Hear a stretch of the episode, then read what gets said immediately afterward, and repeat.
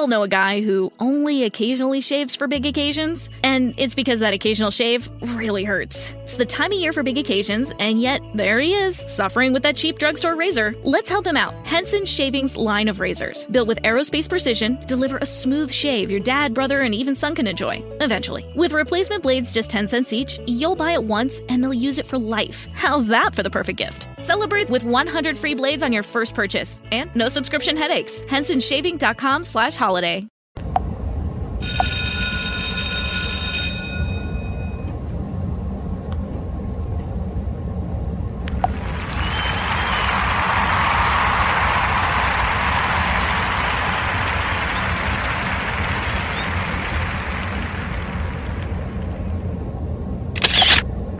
Thank you, thank you, thank you. Hello, everyone.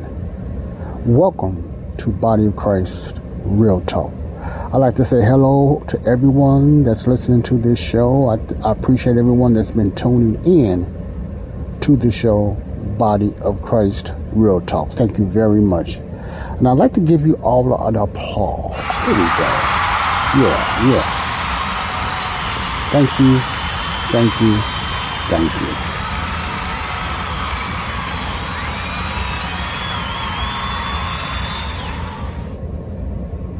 That's how I'm showing my appreciation for uh, the downloaders that's been checking out my show, the downloaders that has been uh, tuning into Body of Christ Real Talk. I love you guys and I appreciate you guys tuning in and, and uh, taking your time, giving up time to listen to my show. And uh, I just really appreciate that.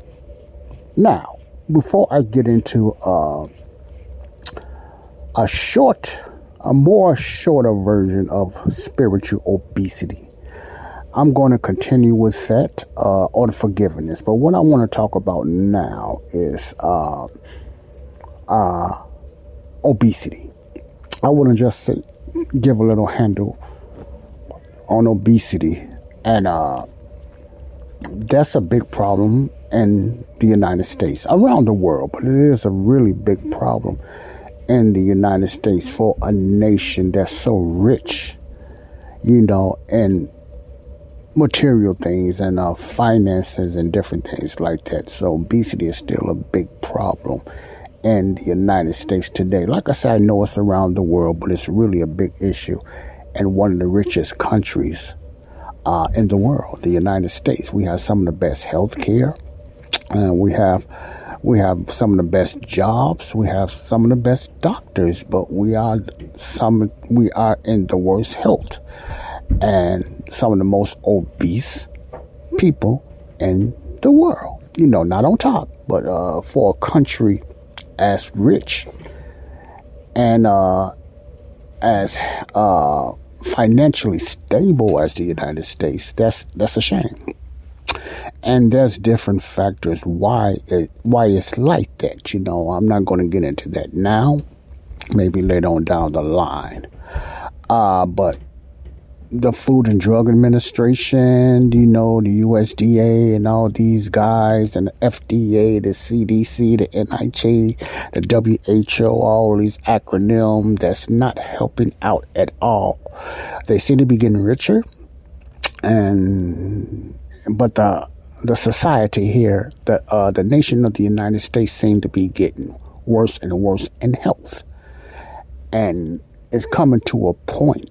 I was looking at a few shows and stuff like that, and it's coming to a point that anxiety, obesity, diabetes, hypertension, and different things are on an all time high in America, among a lot of other things, you know, and it has to do with a lot of things besides eating bad, but that's on top of the list is bad eating, bad choices of food, and stuff like that. So now I'm not going to get into the diet right now because I want to get into spiritual diet, spiritual obesity for a little bit.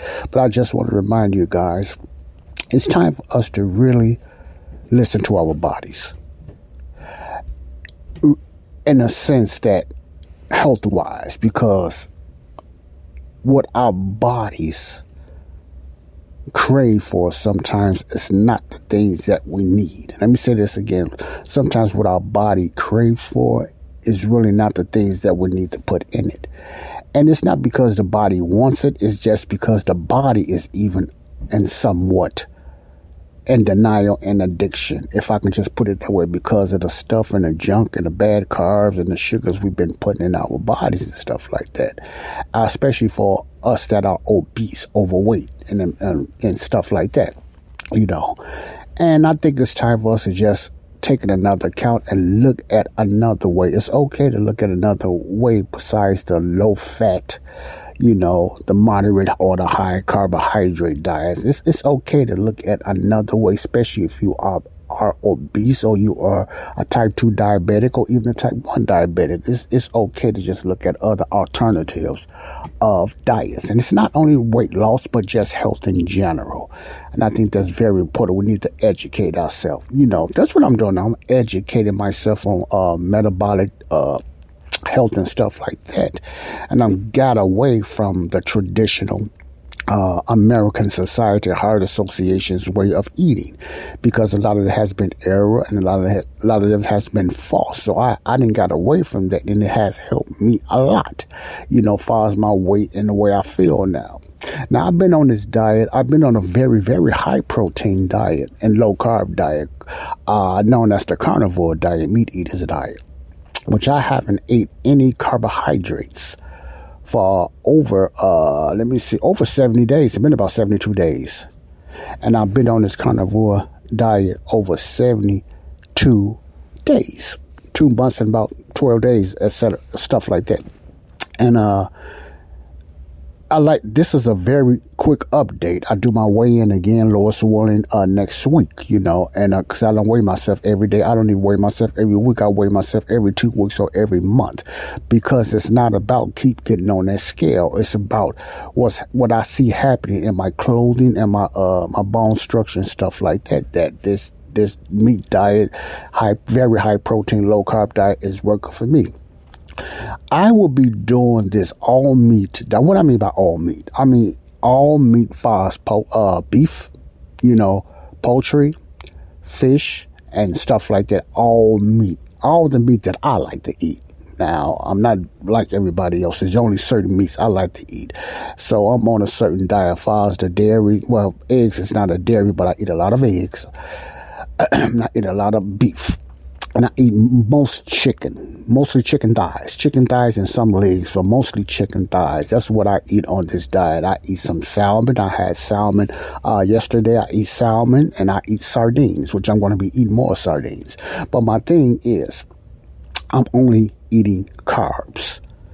You know, but you might say what I'm drinking. You know, you have some people that on a so-called Lion's diet or uh, the lion's diet where they just eat uh, ruminant animal meat and, uh, the, and salt and water. I can't do the just water, man. I didn't even drink a lot of water when I was just out there eating bad carbs. And I know water is good for you, but it's not the number one thing. We've been told that, you know, to drink water, but as long as I'm putting a lot of good liquids in it and electrolytes in me, I will be fine. I need to consume more water. And I'm not saying I don't, but I know that's not the number one thing because even all only water itself is not going to help. You need some type of other electrolytes and magnesium stuff that in it. But anyway, I'm doing pretty good on it, you know, but I just want to give you an update on my health issues. I have lost some weight, but I'm not going to talk about the weight loss because uh, I have learned to uh, know now that your health is more important than losing the weight. Let me say this again. The health is more important than losing the weight because sometimes you lose more inches than you do weight and your scale will show that that it seems like you're not losing weight, but I have lost some weight and I can just see it and feel it. But the health, let me give you some of my updates on the health benefits so far since I've been on this all meat diet. I don't like to keep saying carnivore. I don't like names. If you guys know me, you know I don't like names. I don't like, you know, I'm a rightly divided Uh, when I when I read and I study the Bible, and I study the Bible in a dispensational form, in a mid acts form. I'm an Acts uh, 9 believer and stuff like that. Many people will say, Are you a dispensationalist? Don't call me a dispensationalist because I am not a dispensationalist. I might use that format, but I'm not a dispensationalist. I understand the metaphor and stuff like that. You know, my point is, I don't like names. Uh, and that's why I usually I, mean, I use the term all meat eater.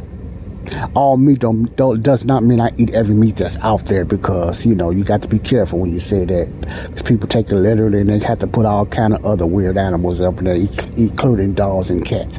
But my point is, carnivore is a meat eater.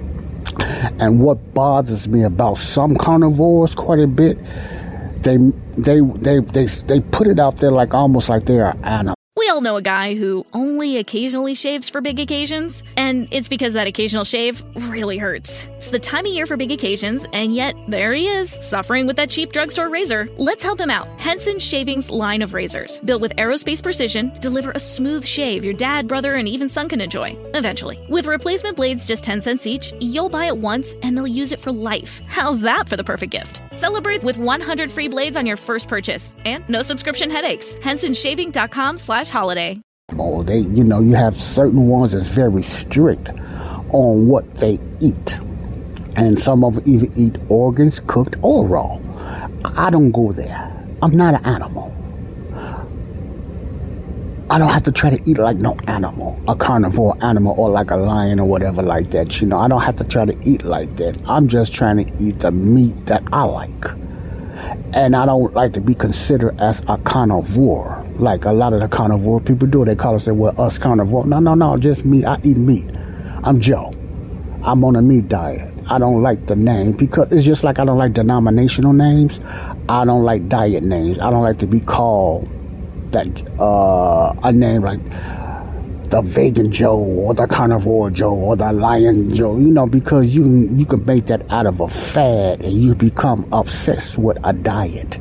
And I'm finding a lot of people is is bouncing on and off of this diet because they're doing it the wrong way or it wasn't for them.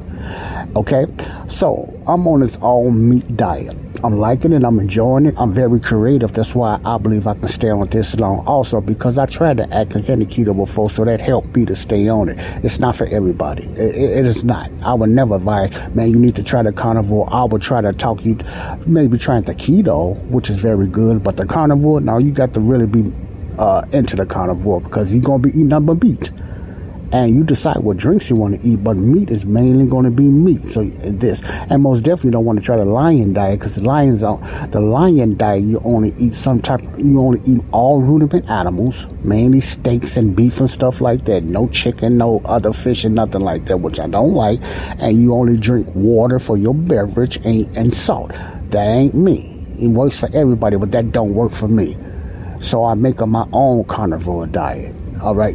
My point is health. Let me give you a health update. Now, let me tell you what the things I was kind of getting bothered with before I went on a carnivore diet. I'm getting. I'm getting to the uh, spiritual obesity. This is just an update.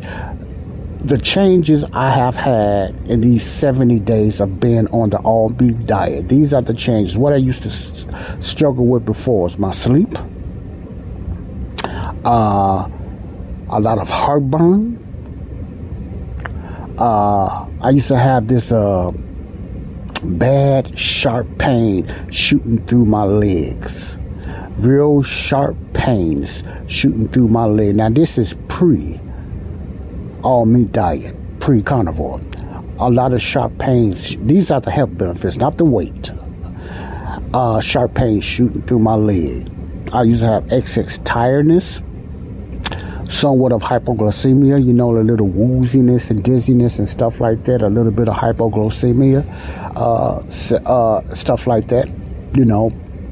Uh, those things and the cravings. I used to have a lot of cravings. I used to buy a lot of potato chips and maybe some cakes and stuff, you know, just eat them when I'm bored.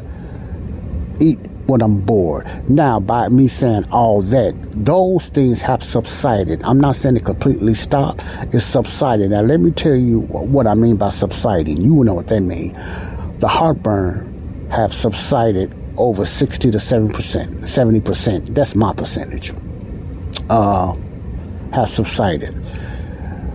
The, uh, the sleeping bad has subsided. I mean, I sleep a little better. I rest very much better now. You know, uh, the sharp pains, the heartburn has subsided. Did I said it already. Well, anyway, you know, the heartburn has subsided very much. What I mean subsided is still try to sneak in once in a while, but it has subsided quite a bit since I've been on this uh, all meat diet.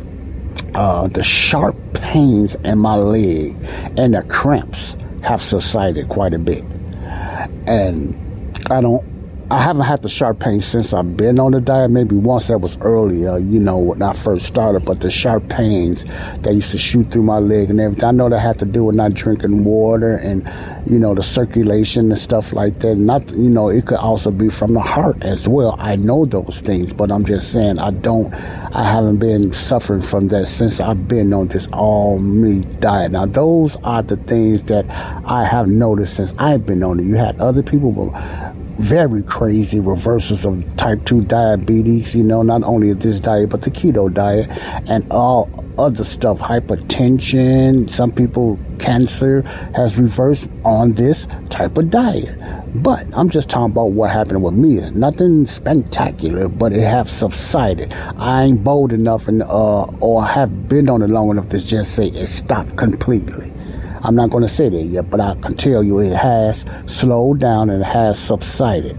My snacking, big time. I don't have a craving for snacking because it, my appetite is so much more suppressed now since I've been on this. Another thing, I don't eat as much because I don't have much of a strong appetite because the nutrition I'm getting from this meat. So my appetite has subsided. I can go 16 up to 20 hours without eating now and don't even be thinking about food. You know, have society and everything. The energy is not like I wanted to be as of yet, but I move better, you know, I walk around better and everything like that. I believe most of that is mental. You got to get through that mental stage too of going up and down the stairs. And I think a lot of it is mental because you used to grabbing stuff and cramping and creeping up the stairs when you've been overweight the majority of your life.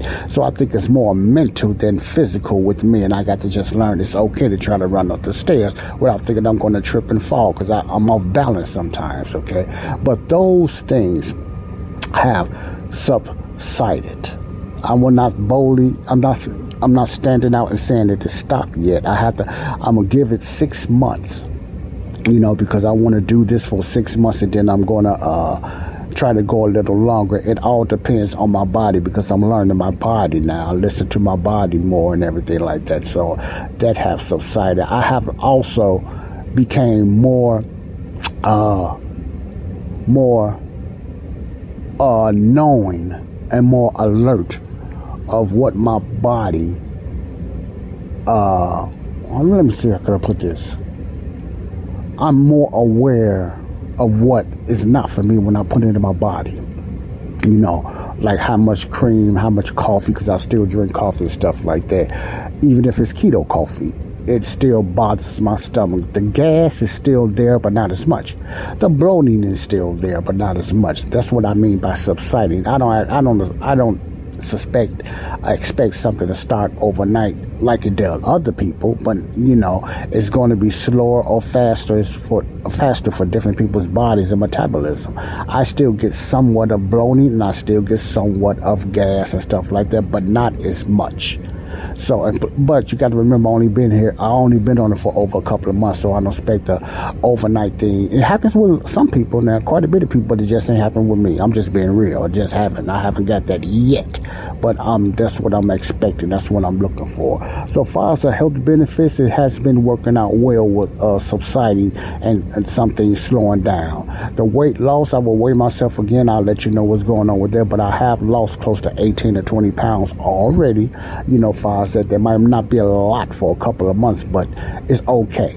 You know, I used to use lose weight faster than that, but when you get older, it's not as easy. But I am losing. As long as I'm losing two pounds or something like that, I'm cool. As long as it's going down and not going up. okay, so I am losing weight. I will weigh myself again. I feel right now that I have lost a few more pounds because I usually that's how I know my body now. I don't have to get on a scale. I can tell when I lost some weight. And usually when I feel that way and I know I can tell, I get on a scale, I'll be correct. I lost weight because you get to learn your body. If you pay attention to your body, especially being on a certain diet. Okay, that's the update on that. Now, if you want some more information or anything about the keto diet, I'm not going to uh, try to recommend a carnivore because that's very strict diet. That's all meat diet. So I want keto diet or the Atkins diet. If you want some information on that, let me know, and I will give you as much information I can because I think right now those are some of the best diets out there for a person really obese. Not for the person just wanting you lose five or ten pounds, unless they're going on it for health reasons. But as far as that, there's a lot of health benefits in these uh, high protein, high fat, low carb diets. But the keto, a person that's real obese or type 2 diabetes, I will recommend this diet over any other diet. Um, you know, I'm not saying that it's the best diet, but it's the best diet for me. And you know, far as the keto and stuff like that, if you want more information on that, I will get as much information to you as I can. But you can also research this stuff yourself. You can look on YouTube. I can give you some names. It's just all this free information out there. You can do your due diligence and you can find out this stuff yourself, okay? If you are interested in the keto. If not, just try something if you are real obese for your health. We all know a guy who only occasionally shaves for big occasions, and it's because that occasional shave really hurts. It's the time of year for big occasions, and yet there he is, suffering with that cheap drugstore razor. Let's help him out. Henson Shaving's line of razors, built with aerospace precision, deliver a smooth shave your dad, brother, and even son can enjoy, eventually. With replacement blades just 10 cents each, you'll buy it once and they'll use it for life. How's that for the perfect gift? Celebrate with 100 free blades on your first purchase, and no subscription headaches. HensonShaving.com slash holiday. It's time to get your checking account to zero with free checking from PenFed. That's zero ATM fees, zero balance requirements, and zero time spent waiting for your paycheck to direct deposit because you can receive it up to two days early. Open your account with just $25 and see how big zero can be. Apply online today at PenFed.org slash free checking. Early direct deposit eligibility may vary between pay periods and timing of payer's funding. To receive any advertised product, you must become a member of PenFed, insured by NCUA. If anything, let it be for your health, okay? And that's the way I look at the way I eat now. More about my health than I do weight loss. Yes, I'm very, I want to lose the weight. But my health now, I have to look at it that way now because of the the, uh, the diabetes that run in my family and the high blood pressure that run in my family. I don't want to be. I, I hear about the genes and it runs in the family. I don't have to claim that. I don't have to claim the overweightness. I don't have to claim the obesity, and I, I don't have to claim diabetes because it runs in my family. You see what I'm saying? So it can be stopped. You just have to step out and you have to do something about it. So I don't want to be on I don't want to be on that chain that you know I'm wind up getting pre I, I have no doubt that I was pre-diabetic before I went on an all meat diet you know, because of my overweightness and the way I was eating. I, I have no doubt I was pre-diabetic, maybe even diabetic. But I don't keep checking like that. I just went on and I went I went head first and I went on this carnivore diet and everything. I just know I feel much better. I, earlier I was going through these crazy feelings and you know the wooziness because of the so-called keto flu when you go in ketosis. And uh, I don't got time to get in that now, but yes, it has been a challenge on this diet, but it's been more of a positive benefit than a negative. It's more better pros and cons so far on this all meat diet, but I will keep you update on the good and the bad of it. I have to put both of them out there. And I think a lot of times people talk about the all meat diet or the carnivore diet and they just talk about the prawns, pros, I'm sorry. Uh, and they don't mention the cons and they always say everything's going great and whatever like that. But lately you have people that's honest on there, which I want. Be honest when you tell somebody about any diet. Talk about the cons if you have any. Talk about the cons because it, uh, it's different strokes for different folks. That's why I like talking about the cons.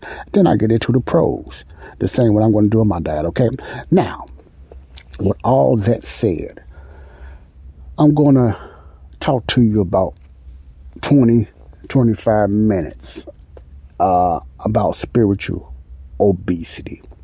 And for the ones that's just tuning in, uh, go back to the last 13 shows if you really want the beginning of spiritual obesity. Go back to the last 13 shows and you will get a lot of information out there, plus Bible verses and scriptures on different topics and subjects.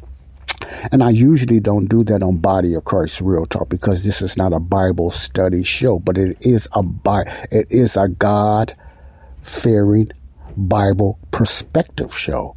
Connecting the Dots, my other podcast. I have two podcasts. Connecting the Dots is straight out, straight out Bible study, not a Bible school or Bible training, but Bible study. The basics of learning how to understand and rightly divide God's word. That's connecting the dots, which you will find on Spotify, podcasters for Spotify. It used to be called Anchor, but it's called podcasters for Spotify. Now, looking for, look for, look, if you are saved, you are already a believer, I recommend, uh, go to podcast, Spotify by podcast, uh, uh, Spotify for podca- podcasters and go there look up look up Joseph Brownlee for connecting the dots. Joseph Brownlee connecting the dots. If you already saved and you are a believer, that'll help you more than just an unbeliever. That's why I will send you over there if you're already saved.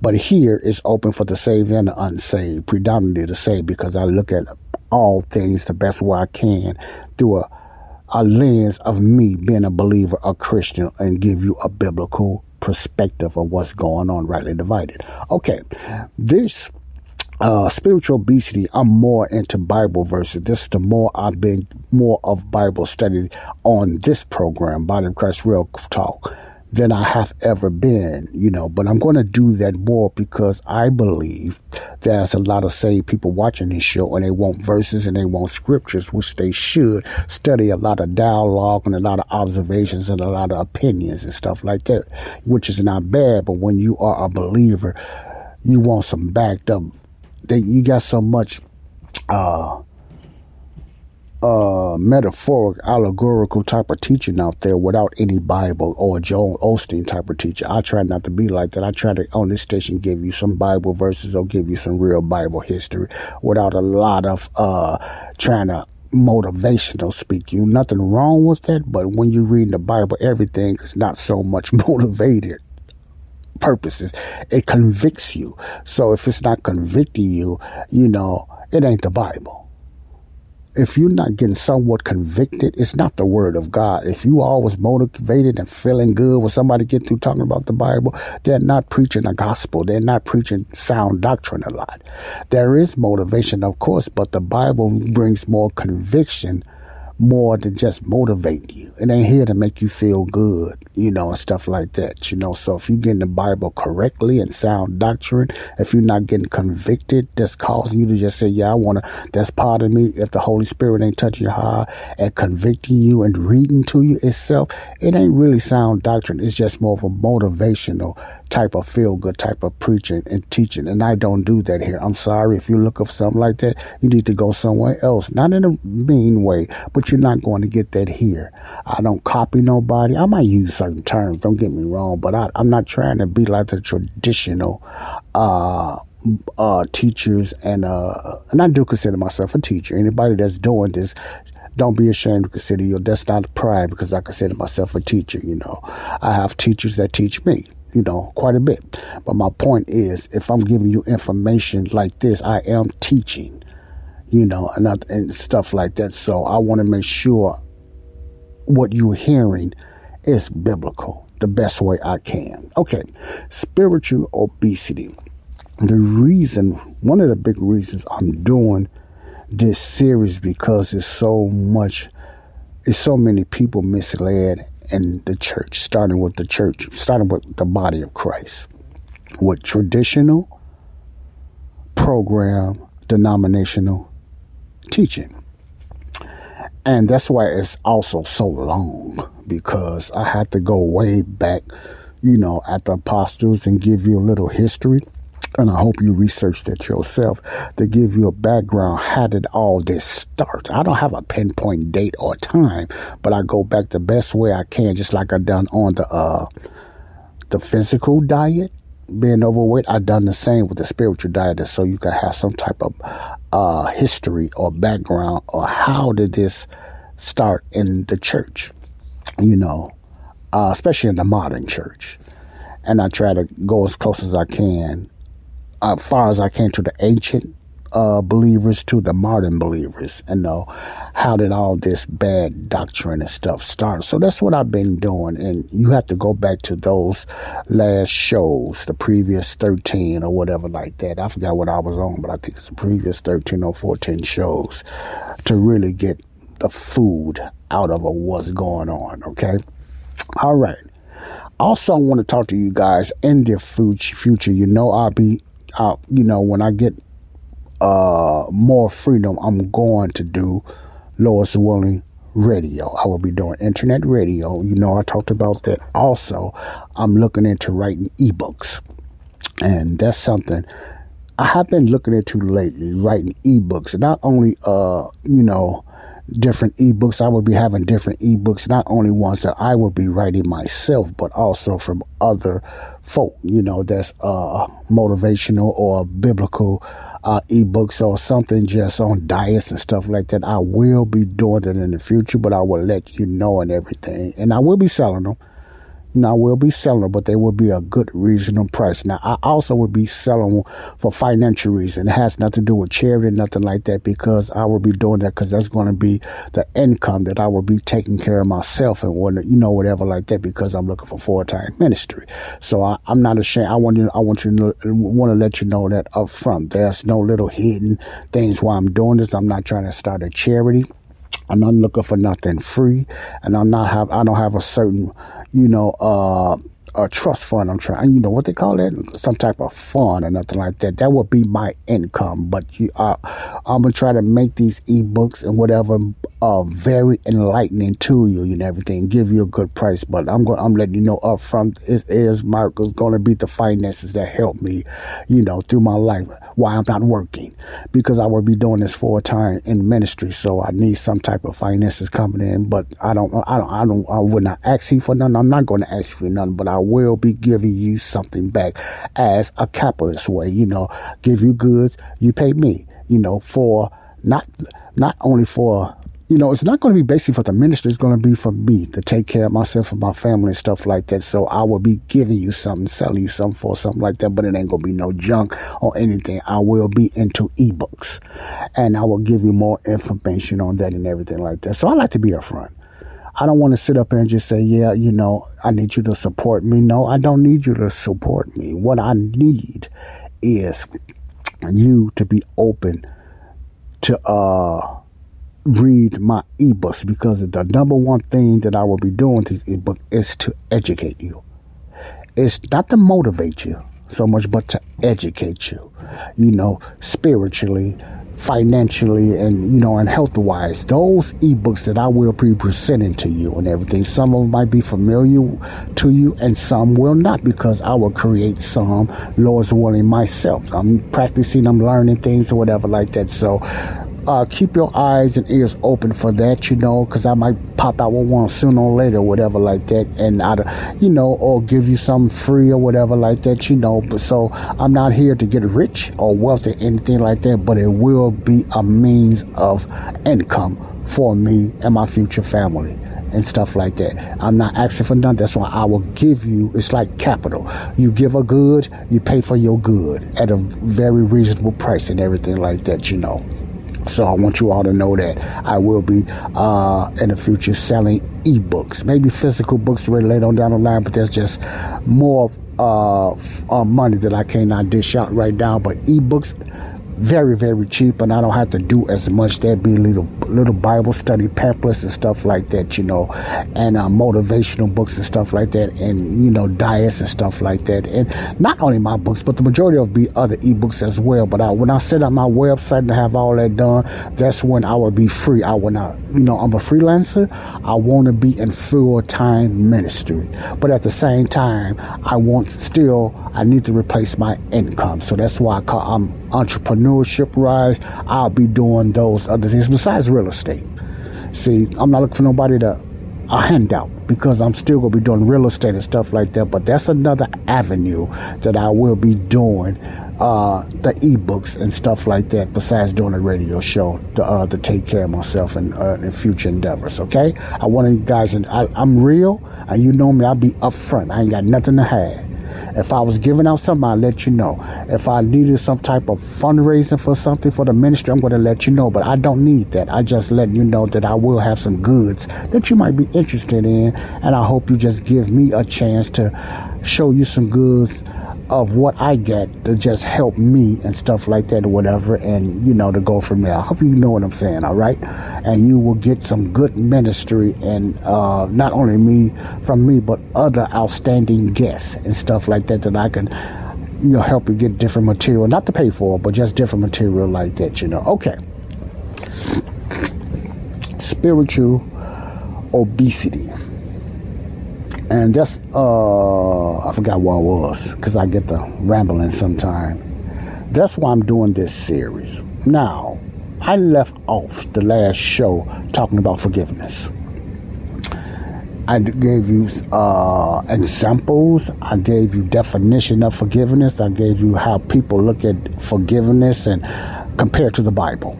You know, the way we forgive people or people forgive us, and then we look at the Bible way, how the Word of God presents forgiveness. I talked about that in depth. I also got into uh, the controversial, the world being forgiven of their sins. And that's still, that's going to continue to be controversial. And I'm going to leave you with that. I'm not going to stay on this a long time. But that's going to continue to be controversial controversial, as well as the other few things I'm going to talk talk about before I end it. And uh, I can this forgiveness thing when it comes to the Bible, it's very tough to swallow for most people because of what we was brought up hearing and believing traditionally in the church, including myself. And we were so bombarded and you know so caught up in the Old Testaments and the, and the four uh, Gospels Matthew, Mark, Luke, and John and stuff like that of that format of the kingdom way of being forgiven, which is true. That's that's that's the that's the time past gospel way, uh, being forgiven. You know, uh, believed in Jesus being water baptized for the for the remission of your sins, and then you shall be filled, filled with the Holy Ghost. But the Bible is such a transitional book. It's such a transitional book that it changes for different people. Out, you know, outcomes of different people. God does not treat everybody exactly the same, but it's leading toward the same thing and the same person, which is Jesus Christ. Jesus Christ is all through the Bible. Okay. And uh, that's something a lot of uh, believers still cannot grasp because what? We didn't get caught up. Let me put this out here. We didn't get caught up in different denominations because we just straight out read the Bible and the Holy Spirit's led us that way, like some people have you to think.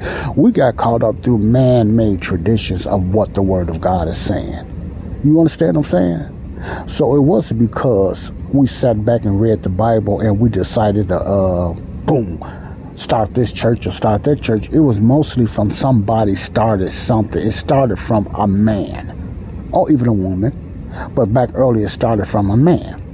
You know, when it comes to man-made traditions and denominations, that's why I went back as far as uh, Martin Luther, John Calvin. You know, you have many people that follow them and they gave themselves names. They started churches from names and beliefs of the Calvins and the, uh, the Luthers and the Zwinglies, and you know then it got into the uh, the charismatic movements with the Parhams and uh, you know I forgot his name Seymour, the Reverend Seymour.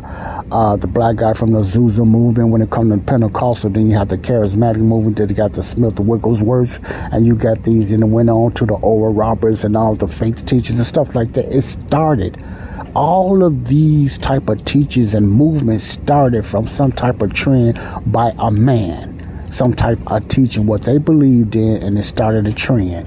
Now what also you had many martin luther followers. The lutheran church came out of course out of martin luther's following.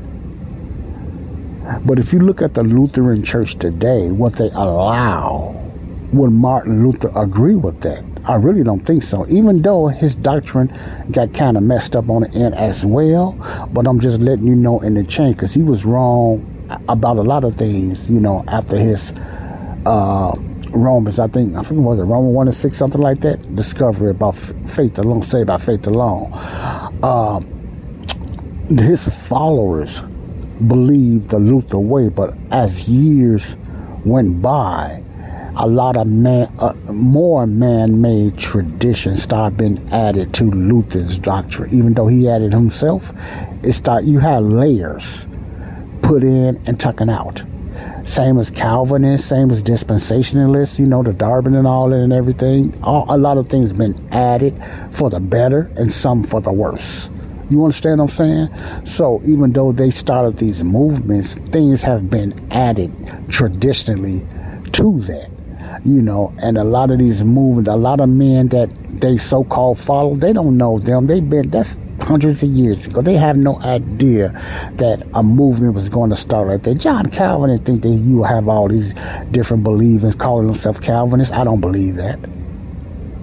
Martin Luther didn't think there was nobody be calling themselves Lutherans and everything like that. Then he had the Methodists, then he had this stuff. So they all started, but I, my belief that these guys didn't know that it was going to go as far as it went now. And if they seen uh, what was going on now under their name, I believe they would be very disappointed.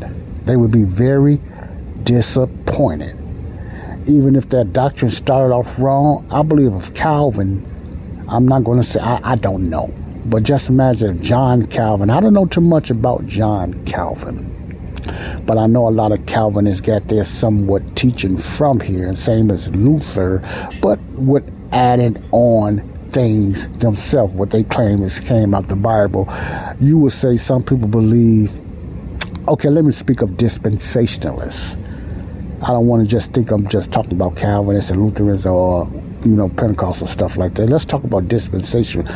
What Darby and others besides Darby, uh, the so-called forefathers of dispensationalism, which I don't like to call, we all know a guy who only occasionally shaves for big occasions, and it's because that occasional shave really hurts. It's the time of year for big occasions, and yet there he is, suffering with that cheap drugstore razor. Let's help him out. Henson Shaving's line of razors, built with aerospace precision, deliver a smooth shave your dad, brother, and even son can enjoy, eventually. With replacement blades just 10 cents each, you'll buy it once and they'll use it for life. How's that for the perfect gift? Celebrate with 100 free blades on your first purchase, and no subscription headaches. HensonShaving.com slash holiday.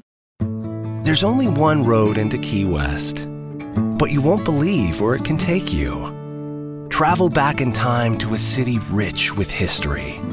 Discover amazing artists and musicians. Taste seafood fresh off the boat. Or just kick back and soak up the island vibe. For more about Key West, visit flakeys.com. Key West, close to perfect, far from normal but how to rightly divide God's word. I think Darby was an Acts 2 believer. He believed the church started in Acts 2. So did uh, Clarence Larkin and C.I. Scofield, Moody, and all of them. I believe they believed in Acts 2. The church started in Acts 2 when you come to dispensationalism. But later on down the line, you have more people that was revealed through the Holy Spirit and their own type of you know searching and man-made uh, uh, uh, searching and history and stuff like that, they have a better grasp on dispensationalism now that Darby, Darby and uh, Scofield did not have. And if they was around today, I believe they would be more of a mid-acts type of dispensational teacher. You know, they was only limited back then. You know, through they write great writings though, but they it wouldn't it wouldn't line up with most uh, rightly dividers and dispensationalists today because they was limited. It's more advanced, and we know more now. You know, you understand? It's the same with all the other denominations of Calvin or whatever like that. The only difference is I believe.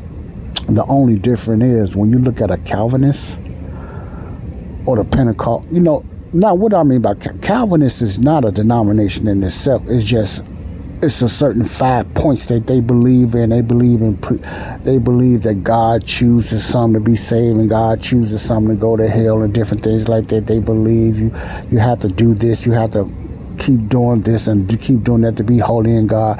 If you believe that way, you consider a Calvinist type of believer. So that can be any denomination. You see what I'm saying? Including Pentecostal charismatic. That's a Calvinist belief. You can lose your salvation. If you believe you can lose your salvation, that's a somewhat of a Calvinist belief. You understand what I'm saying now? That's what I mean. So I'm not I'm not putting Calvinists in a bubble by themselves because Calvinists is mostly in all denominations. If you believe that way, you have a lordship salvation Calvinist type of belief. That's what I mean by Calvinists. We used to be there. I used to be there, but I didn't know it was called a Calvinist belief. See, and everything. Years didn't take me long uh, when I, until I heard Charles Stanley explain the assurance of salvation like nobody I had ever heard. Even some grace teachers, Charles Stanley, explained the assurance of salvation. Some people might call it once saved, always saved, which I don't like either because it make it seem like, you know, it just make it seem so bubblegumish that you can be saved and live any type of way. And that's the misconception. So Charles Stanley was the one that really explained and broke it down because I was he was one of my favorite teachers, Charles Stanley, the late Charles Stanley. That's when I he had so many scriptures to back it up. I couldn't refute it with my some so-called losing your salvation because it kept me scared. It kept me afraid.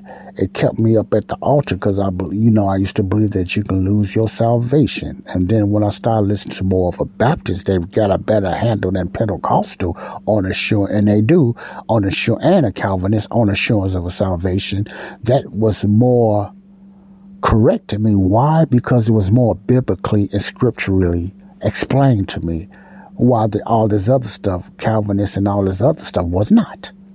It was more of observational or traditional definitions of your salvation compared and they used scriptures and sometimes it didn't really make sense to me and at point but one it was explained by charles stanley and he never really explained as well as a dispensational teacher you know, like a Les Feldick and Robert Breaker, which really nipped it in the bud. So, so I was, uh, I was already a, a, a, a, firm believer of not losing your salvation because it has scriptures in there, and it, it was a lot of contradiction. I just, man, what's so why? You know, it just fell into place more than assurance of salvation fell into place to me more than a more than a traditional teaching of losing your salvation because it sounded mean. It sounded like wow, it's so easy to lose your salvation.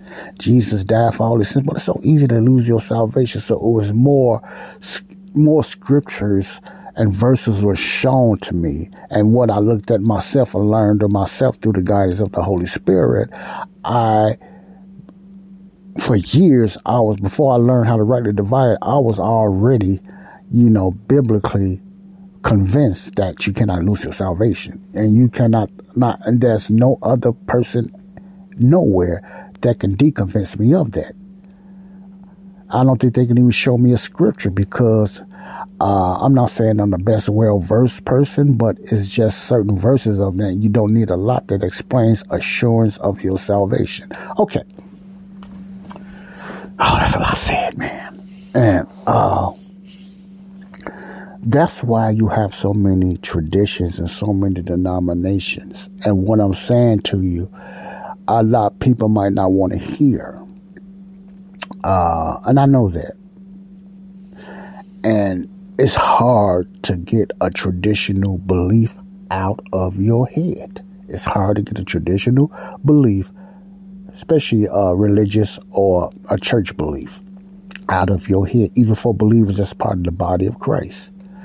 And that's why you have issues. Let me tell you some of the issues of belief in the church tradition, and all of it is true. You have issue not only with forgiveness, one of the biggest, salvation, one of the number one, how to be saved. And what do I mean like that? Many people that think they saved are not saved, and that's sad. An issue with salvation. What is the gospel today? That's confusion.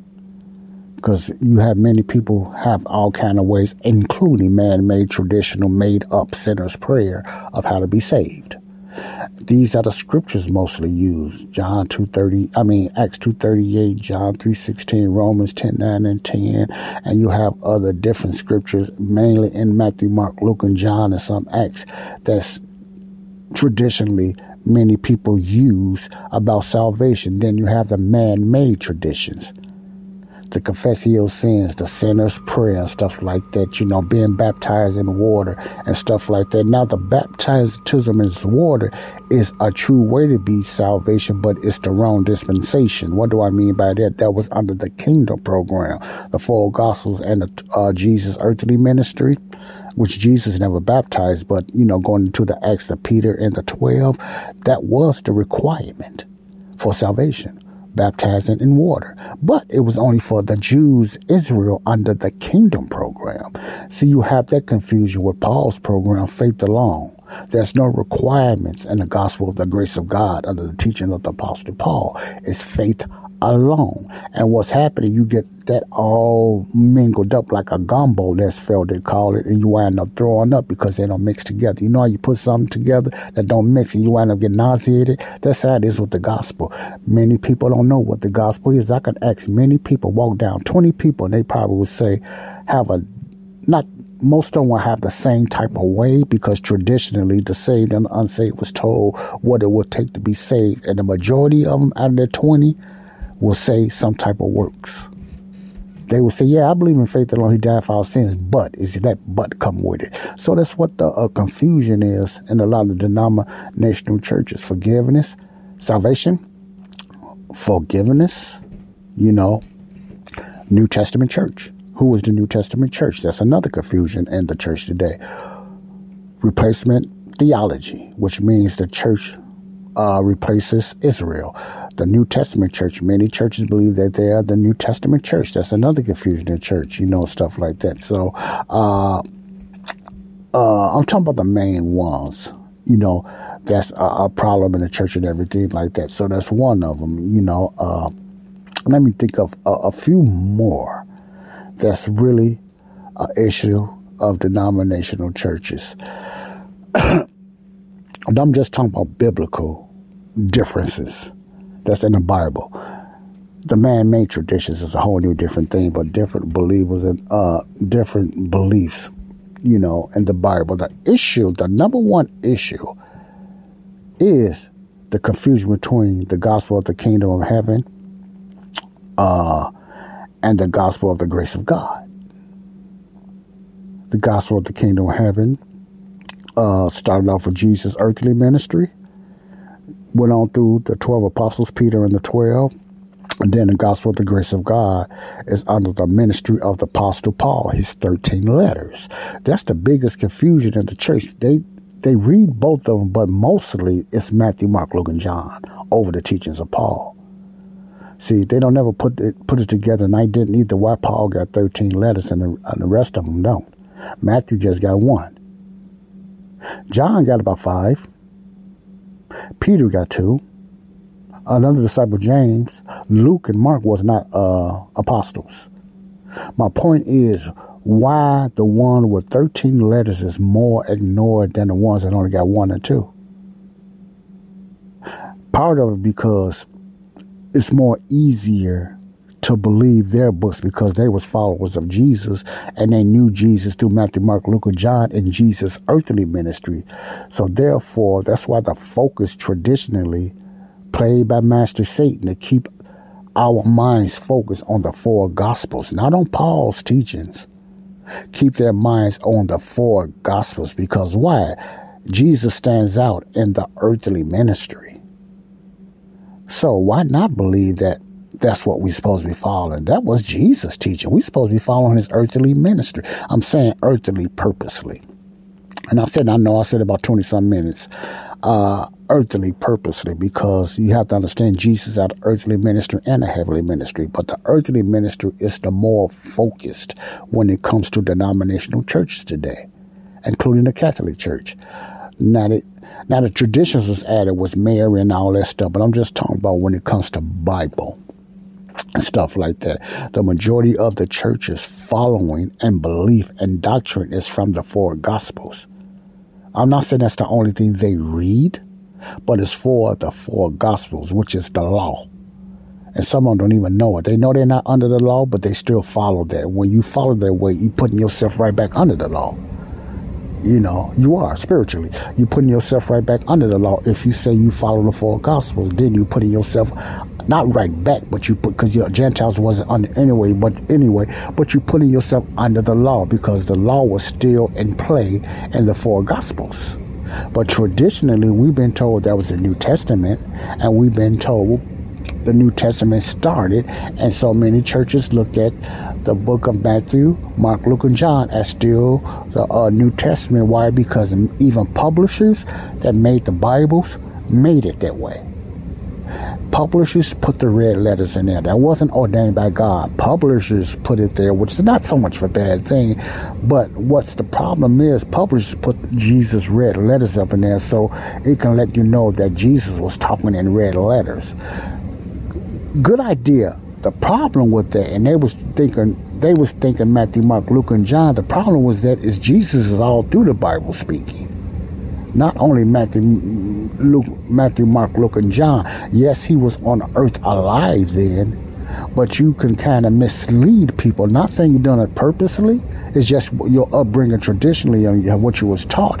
You will lead some people to believe that Jesus only spoke, the only red letters in the Bible is only Jesus speaking. Some people wouldn't even know too much about Jesus speaking if it weren't for the red letters. Sadly, yes. If you get a Bible that don't have no red letters, many people would be confused because they don't know when Jesus is really speaking if the red letters did not show up. So that helps a lot of people understand this is Jesus speaking in the red letters. But what, is, what about Jesus speaking through Paul? What about Jesus in the Old Testament? The great I am. What about different things like that, knowing who Jehovah was and stuff like that? Many believers have no idea.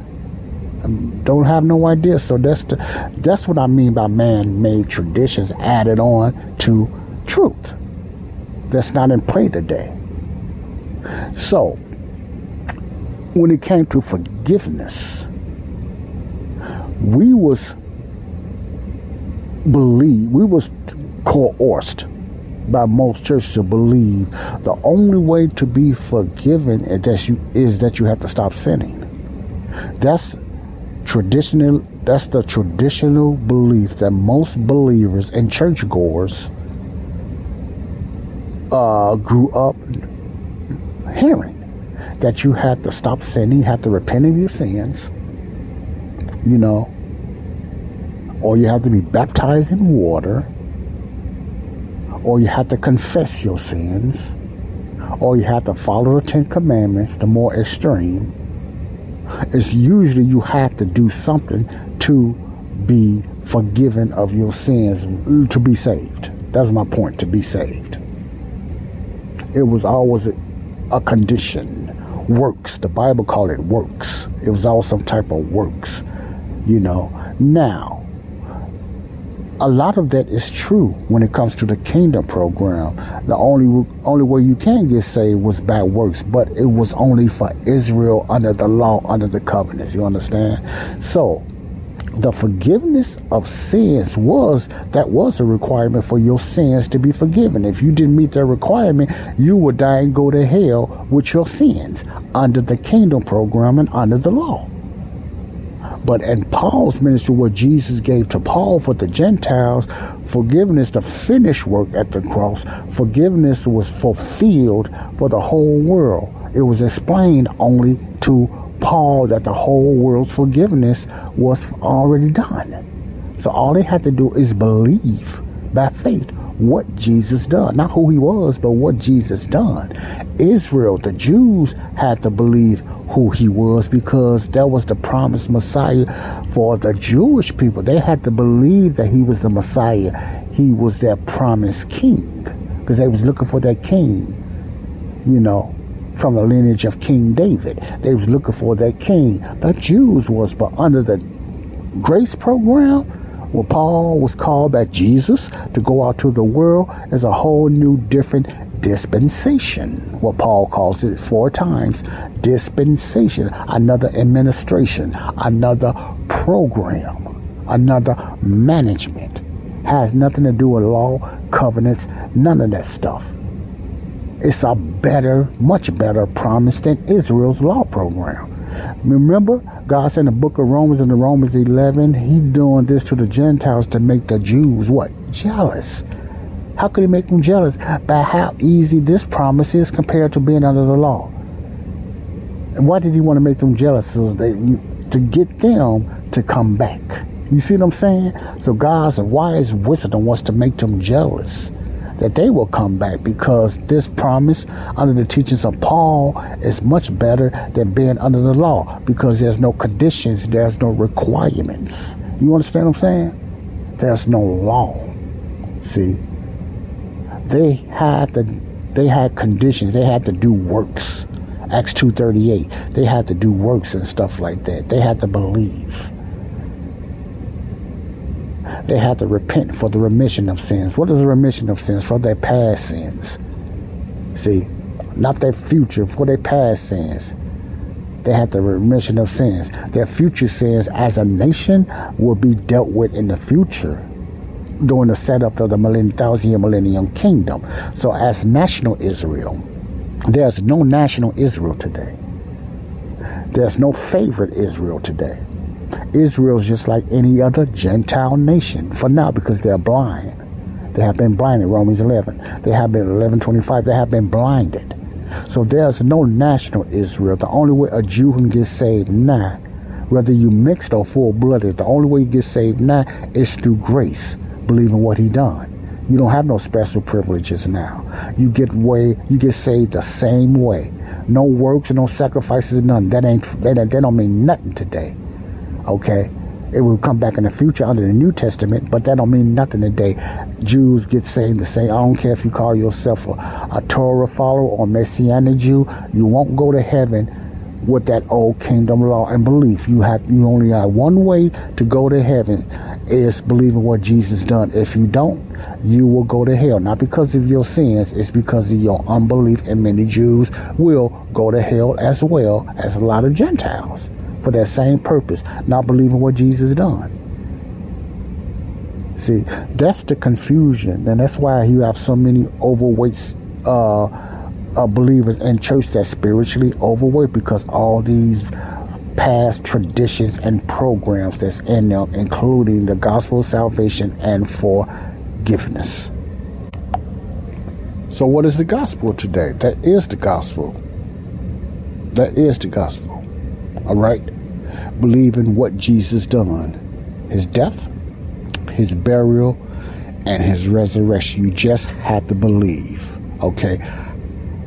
That's faith alone. And why is it so easy to be saved that way? It's because what the atonement. Remember, I explained to atonement and I gave you some scriptures in my last show please go back and check that out. Hopefully, you wrote them down, the ones I all know a guy who only occasionally shaves for big occasions, and it's because that occasional shave really hurts. It's the time of year for big occasions, and yet there he is, suffering with that cheap drugstore razor. Let's help him out. Henson Shaving's line of razors, built with aerospace precision, deliver a smooth shave your dad, brother, and even son can enjoy, eventually. With replacement blades just 10 cents each, you'll buy it once and they'll use it for life. How's that for the perfect gift? Celebrate with 100 free blades on your first purchase, and no subscription headaches. HensonShaving.com slash holiday. Your home is more than the sum of its parts and creating a truly extraordinary space is about more than picking the perfect products. That's why the experts at Ferguson Bath, Kitchen, and Lighting Gallery are here to help you throughout the entire process to create a home that's as unique as you are. Bring your vision to us. Schedule your showroom consultation and see more from brands like Monogram at build.com/ferguson. I don't expect the newbies, but you can go back and check it out because of the final atonement Jesus done over 2,000 years ago when he put every, he, he, he, he took everyone's sins upon himself. When Jesus was on the earth, listen closely, there was no body of Christ. They were not called Christians, none of that. They was called followers of Jesus or believers and laid on down the way, the ones of the way in the book of early Acts. There was no cross work. You could not get saved by believing what Jesus did because Jesus was still alive. He never he wasn't dead. So they had to believe in his name. There was no body of Christ. There was no existence of body of Christ because Jesus was still alive. You see what I'm saying? There was only the kingdom church. Jesus being their king, their Jewish Messiah. See, why Jesus was on earth. So when Jesus was crucified, that's why he, when he was telling them what was going to happen to him, they did not understand what he was saying because God hid it from them. Hid what? The finished work. What, what this finished work really mean? It was hidden for, to them till later on when it was really explained to them by the apostle Paul, which Peter broke down in second Peter. But, you know, when Jesus, when he got crucified and he died on that rugged cross, the worst kind of death that I can even think about. He died on that rugged cross. And they was crying. And Mary went to the tomb. She tried to come back and explain to them. They were still in what? Unbelief. They were still blind. They still missed that. Because what? God kept it hidden from them. See? They still missed that. They didn't want to hear Mary, especially a woman. They didn't want to hear that. Then they finally, as one of the Gospels said, John and uh, Peter ran to the tomb, but John beat Peter there. And they seen that he was gone and everything. They had to run down there and see and believe like it was something new. But it was all in their face. But there was what? History was still a mystery to them. It was revealed later on. You, you see what I'm saying? That's why they was hurt and they they scattered. The twelve scattered. The eleven because Judas was dead, so it was only eleven. Judas was gone already. He was only eleven. Got replaced later in early Acts by Matthias, and they scattered everywhere. And uh, they hid. Just put a point. They were scared. They hid. Me and you probably would have done the same thing. So don't, don't get mad at them. They hid. You know, they doubted. So that's why it's false to say doubt, call him doubted Thomas. Peter and all on doubted. Peter denied him three times. What is that? That's doubt. So, but they put so much emphasis on uh, Thomas, you know, which is kind of false. But that name is traditional name. It's not a Bible name. That man's tradition made of doubting Thomas. Okay, it's not a biblical term. All right, but they scattered, you know when Jesus died on that cross. They still was blind and had no idea why he had to die.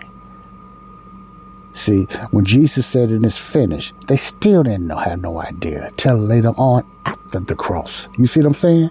When Jesus came back and he ate with them, he was explaining everything like that and blah, blah, blah, blah. What did they ask in Acts 1? It didn't say who asked, but it said the disciples asked Jesus. Are you going to set up the kingdom now when Jesus came back from his resurrection? Are you going to eat with him? Are you going to set up the kingdom now? Jesus said, this is not for you to know. Read Acts 1 and get all that through. See, they still didn't understand what was going on. They thought Jesus was going to set up the kingdom because, according to the word of God, he is going to come back, step foot on earth, and set up the new thousand year millennial kingdom. They thought all that was going to happen now. So they were still kind of blind and confused, whatever the, what that disciple was. Could have been Peter, because Peter was always at the wrong bunches one asked questions, but I don't know. It just said they asked that. They didn't say who. That it's not important. You got to connect the dots and put all these things together. Get out of that traditional type of teaching and allegories and see what the Bible said. The Bible don't tell you much unless you connect the dots. The Bible don't tell you much because some things we don't need to know. Okay. So you, that's when allegories and people start adding things to it. When the Bible did not say that, man add things to it and then becomes a tradition. And that tradition turns into a belief. And that belief transforms into denominations. You see what I'm saying? So the, it's that adding on stuff that messes people up, you know, like you and I.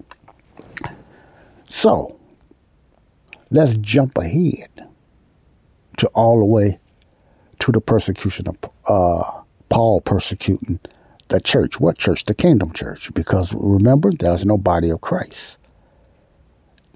He was persecuting the believers, the kingdom program, and he thought he was doing the right thing. because they didn't want to believe that this Jesus that they killed was their Messiah and King. They believed someone was coming, but they didn't want to accept the one that came. He wasn't what they was looking for, this humble Jesus doing all this stuff. No, they was looking for somebody to take over Rome and be like a King David. And Jesus disappointed them. So they wouldn't accept him as a Messiah. So they was they looked past uh, the humble Jesus and they looked straight to the coming king. So they missed it because they focus on the the, uh, the Pharisees, I believe, and the Sadducees and all these the groups was looking for this king, but not like the humble Jesus that came. See, they they wouldn't accept that. They was looking for someone different, like a King David, I believe. But anyway, Paul was persecuting the church. Paul was a former Pharisee, persecuting the church, the kingdom church. See, because he thought he was doing the right thing until Jesus interrupted his thing, blinded him. He fell off the horse and everything, fell to the dirt. And Jesus said, Saul, Saul, which he was Saul then, why are you persecuting me? Read Acts 9, you'll why are you persecuting me? When you persecute me, you're kicking against the pricks. The pricks is like a certain sharp point when you hit up against it or you you you you, you pressure up against it, it's sharp and it points. It's, it's almost like a needle or a point. You get you hurting yourself. When you hit up against that, you're hurting yourself. That's what the pricks is. You not you have some translations call it hordes or whatever like that, but the King James usually use pricks. You're kicking and you're hurting yourself. When you persecute me, Jesus said, you're persecuting yourself. You're persecuting your Messiah. You're persecuting your king. See, Jesus used terms like that when it came to Israel as well. When he was talking about in the last days when they was, he was rewarding them, the ones that was helping Israel. He said, when you help the ones that needed help, you was helping me. He was talking about Israel and stuff like that. When they when you help the Jews, Israel, why? Because the Jews was the New Testament. They was back in play now. So when they got they would get persecuted so bad, so you will have certain Gentiles out there helping those Jews, and that's what Jesus said. When you help them, you help me. You see what I'm saying? You know, that's connected in dots. Well, anyway, when Paul, Saul got persecuted, he was blinded and he was prayed over by Ananias and everything like that, and such and such a thing that program of the kingdom was finna be postponed because of the final acts was when they blasphemed the Holy Spirit by stoning Stephen in Acts 7. I'm I'm I'm sorry, you guys. I, I I'm still I still go over what I said I'm going to do. I only said 20 minutes, and here I go again. Okay, I, apologize for that. But when I once I get in it, I'm, I'm sorry just so much, and I, I know my timing don't be good, but but I apologize for that. But at the same time, I hope you get something out of it. So let me slow down now. In other words, when it when it transition because the book of Acts is a transitional book. It's not a doctrine book. It's a transitional book. That means if there's a change from Peter to Paul. You might say, George, how do you know that? You know the do anybody know when the last time Peter was mentioned in the book of Acts? Well, let me tell you. The last time Peter was mentioned in the book of Acts was Acts 15. Peter is not mentioned anymore. It's all Paul after that. Why? Because that's another program. Remember in the book of Galatians when they shook hands, the hands of fellowship, they shook hands. Peter, James, and John shook hands with Paul. What happened? Peter, James, and John went to the Jews, while Paul went to the Gentiles. That's how you got your books, First and Second Peter, James, and John out there. They went straight to their own people. They kept going there, but at the same time, it was dying out. It was fading out. The kingdom program was fading out. It didn't just stop immediately. It was fading out. It was fading out. You understand what I'm saying? So, when Saul was attacking them, he thought he was doing the right thing under the kingdom program. Then, you know, after, uh, let me put it this term, when Jesus rescued him, because that's what it was, a rescue of him doing anything worse, or Saul. And then he used Ananias to pray for Paul, and Paul started, was blind for what, three days? Just like Jesus was in the tomb three days. See that something about that three. God works in numbers. He used certain numbers. Three days blind for Paul. Jesus was in a tomb three days. Like Jonah was in a what belly of the well, uh, well for three days. When uh, Jesus led Saul to Asia, he stayed there what three years. See, three years. So something about that three, something to that. Well, anyway, God is a God of numbers. But anyway, the transition was happening. When you read the book of Acts, always remember the book of Acts is a transitional book. And the last time you hear about Peter is Acts 15. The mantle is being turned, has been given over to Paul. A whole new, different program. You're not going to hear nothing. What you're not going to hear in the book of Acts is the body of Christ and the cross and everything like that. You just hear of his persecution and his missionary journeys. But all those missionary trips and journeys Paul went to, that became Paul's 13 letters. That's all what Paul done on these missions in the book of Acts. That's how he was able to do the 13 letters. Ephesus, Colossae, Thessalonica, Asia Minor, all those places, missionary places Paul went, those books, his books came out of those missionary journeys. His 13 letters, Romans through Philemon. You know, some people believe Hebrews, I don't know. But Romans through Philemon came out of Paul's missionary journeys. That's why I say, Paul, you will get Paul's teaching, not out of the book of Acts. You will get his teachings out of his 13 letters. That's, and his teachings was a mystery. What Paul what Jesus revealed to Paul was never revealed to nobody else. Jesus, in this called a mystery in the King James Bible. Your translation, if you don't have King James, will say secret. Mystery does mean secret. What was revealed to Paul, the gospel of the grace of God, out to the Gentiles, Gentiles mean the world, was never revealed to nobody else. So that's why the terms Paul used you don't hear that from Peter now. These things, terms Paul used, was taught by him and revealed to him by Jesus Christ. Heavenly ministry. So when you go against Paul and you persecute Paul, you don't want to listen to Paul's teachings. You're not you you're turning your back on Jesus because Jesus is the one through the Holy Spirit teaching Paul and telling Paul what to say. See, slowly but surely, think Paul was in ministry of over 25 years. That was the Lord Jesus Christ telling Paul what to do through the Holy Spirit. The Holy Spirit wasn't, he, he, even the miraculous and all that was slowing down later on down in Acts. And it started off at first, but it was slowing down. That's why you had, uh, First or Second Corinthians 13, you know, all with 11 stuff like that. It talks about the season and the, the going away of the word of knowledge and tongues and all that stuff. But I'm not going to get into that now. But it, when the Jewish kingdom program stopped, signs and wonders stopped then, but not immediately. Because Paul was still doing miracles and stuff like that, because that's one of the things that was in the apostles. And if you read your Bible correctly, you will understand most of the miracles and signs and wonder was done through the apostles not only the 12, but the Apostle Paul. You had very few doing, you had doing uh, miracles and stuff like that. You had some disciples, you had Stephen and all them, but the majority of the signs and wonders and miracles is was through the apostles, because that was part of the apostles' ministry. At least according to the Bible, it was through the apostles mainly if you connect, but it will start fading away, going through the book of Acts. And that's why you don't hear a lot about that or to none and none of Paul's letters. Tongues. You don't hear Paul talking about tongues, signs, wonders, and stuff like that. Well, only reason you hear, only way, let me take that back. In uh, First Corinthians and Second Corinthians, because signs and wonders are still going on.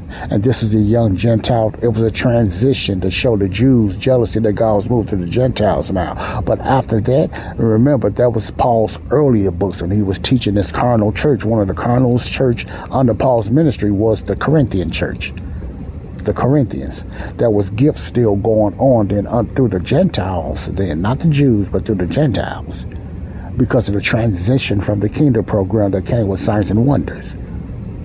But you notice when he started getting to Acts 13 and explaining to them, he told them it will cease after that. That is perfect come. And I remember I explained to you what is the perfect or what I believe the perfect is. The perfect is the hidden mystery. The mystery was fulfilled. That's the perfect. Paul was talking about the perfect, the mystery program. It wasn't Jesus, it wasn't the Holy Spirit because the Holy Spirit was already working through him. So they weren't waiting for the, they wasn't the Holy Spirit. It wasn't Jesus. Next time Jesus come back in the air, it'd be to get the church. And a, a, uh, a second time he come back on earth, it'd be the day of the Lord, Mount of Olives. So it wasn't Jesus. It was the fulfillment of the mystery program, the hidden word of God, Romans 16 and 25. That's the perfect, that which is perfect. See, that perfect is the fulfillment of the mystery program through the Apostle Paul. See, you understand what I'm saying? All right.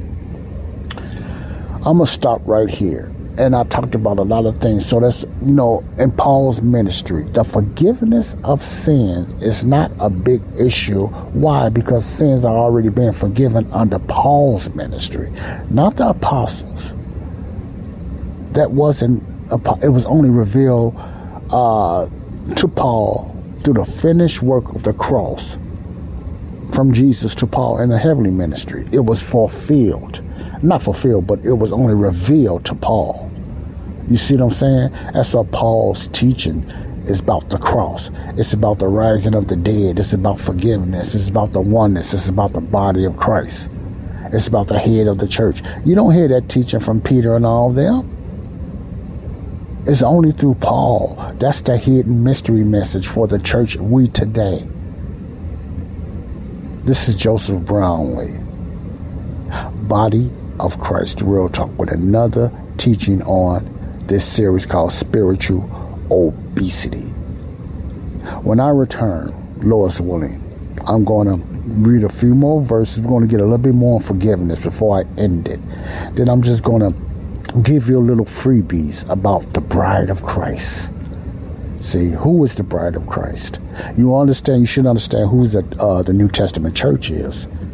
You should understand the New Testament church is Israel, not the body of Christ. You're going to find out that the bride of Christ and the body of Christ are not the same.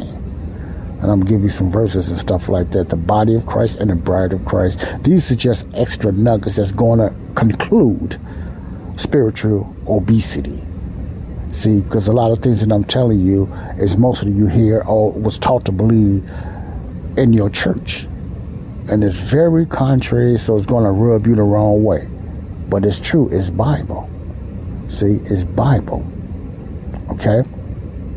You're going to, if you don't follow along with verses and scriptures that I put down, if you don't follow along, you won't get it and you do follow along and you still won't get it, it's because you don't want to. That's all to it. I said this before and I repeat this again. It's because you don't want to, especially when it comes to forgiveness and the gospel for the day. Because those two right there is most important than any other doctrine. The gospel and forgiveness. They the salvation part don't come with forgiveness. But you need to understand you have already been forgiven for you to be understood. I mean, to be saved under Paul's gospel, the gospel of the grace of God. The gospel of the grace of God and the gospel of the kingdom of heaven are two different gospels. Let me say this again. The gospel of the grace of God, Acts 20 and 24, and the gospel of the kingdom of heaven, Acts 2 and 38 are two different gospels. Okay? Remember that. Let it get in your head so it can get in your heart. And the Holy Spirit can guide you from there. And I'm going to leave you with this, with love, as I often do. You do not have to be forgiven first to be saved. You already have been forgiven. Now you can be saved. God bless you. Love you all. Bye bye. Peace out.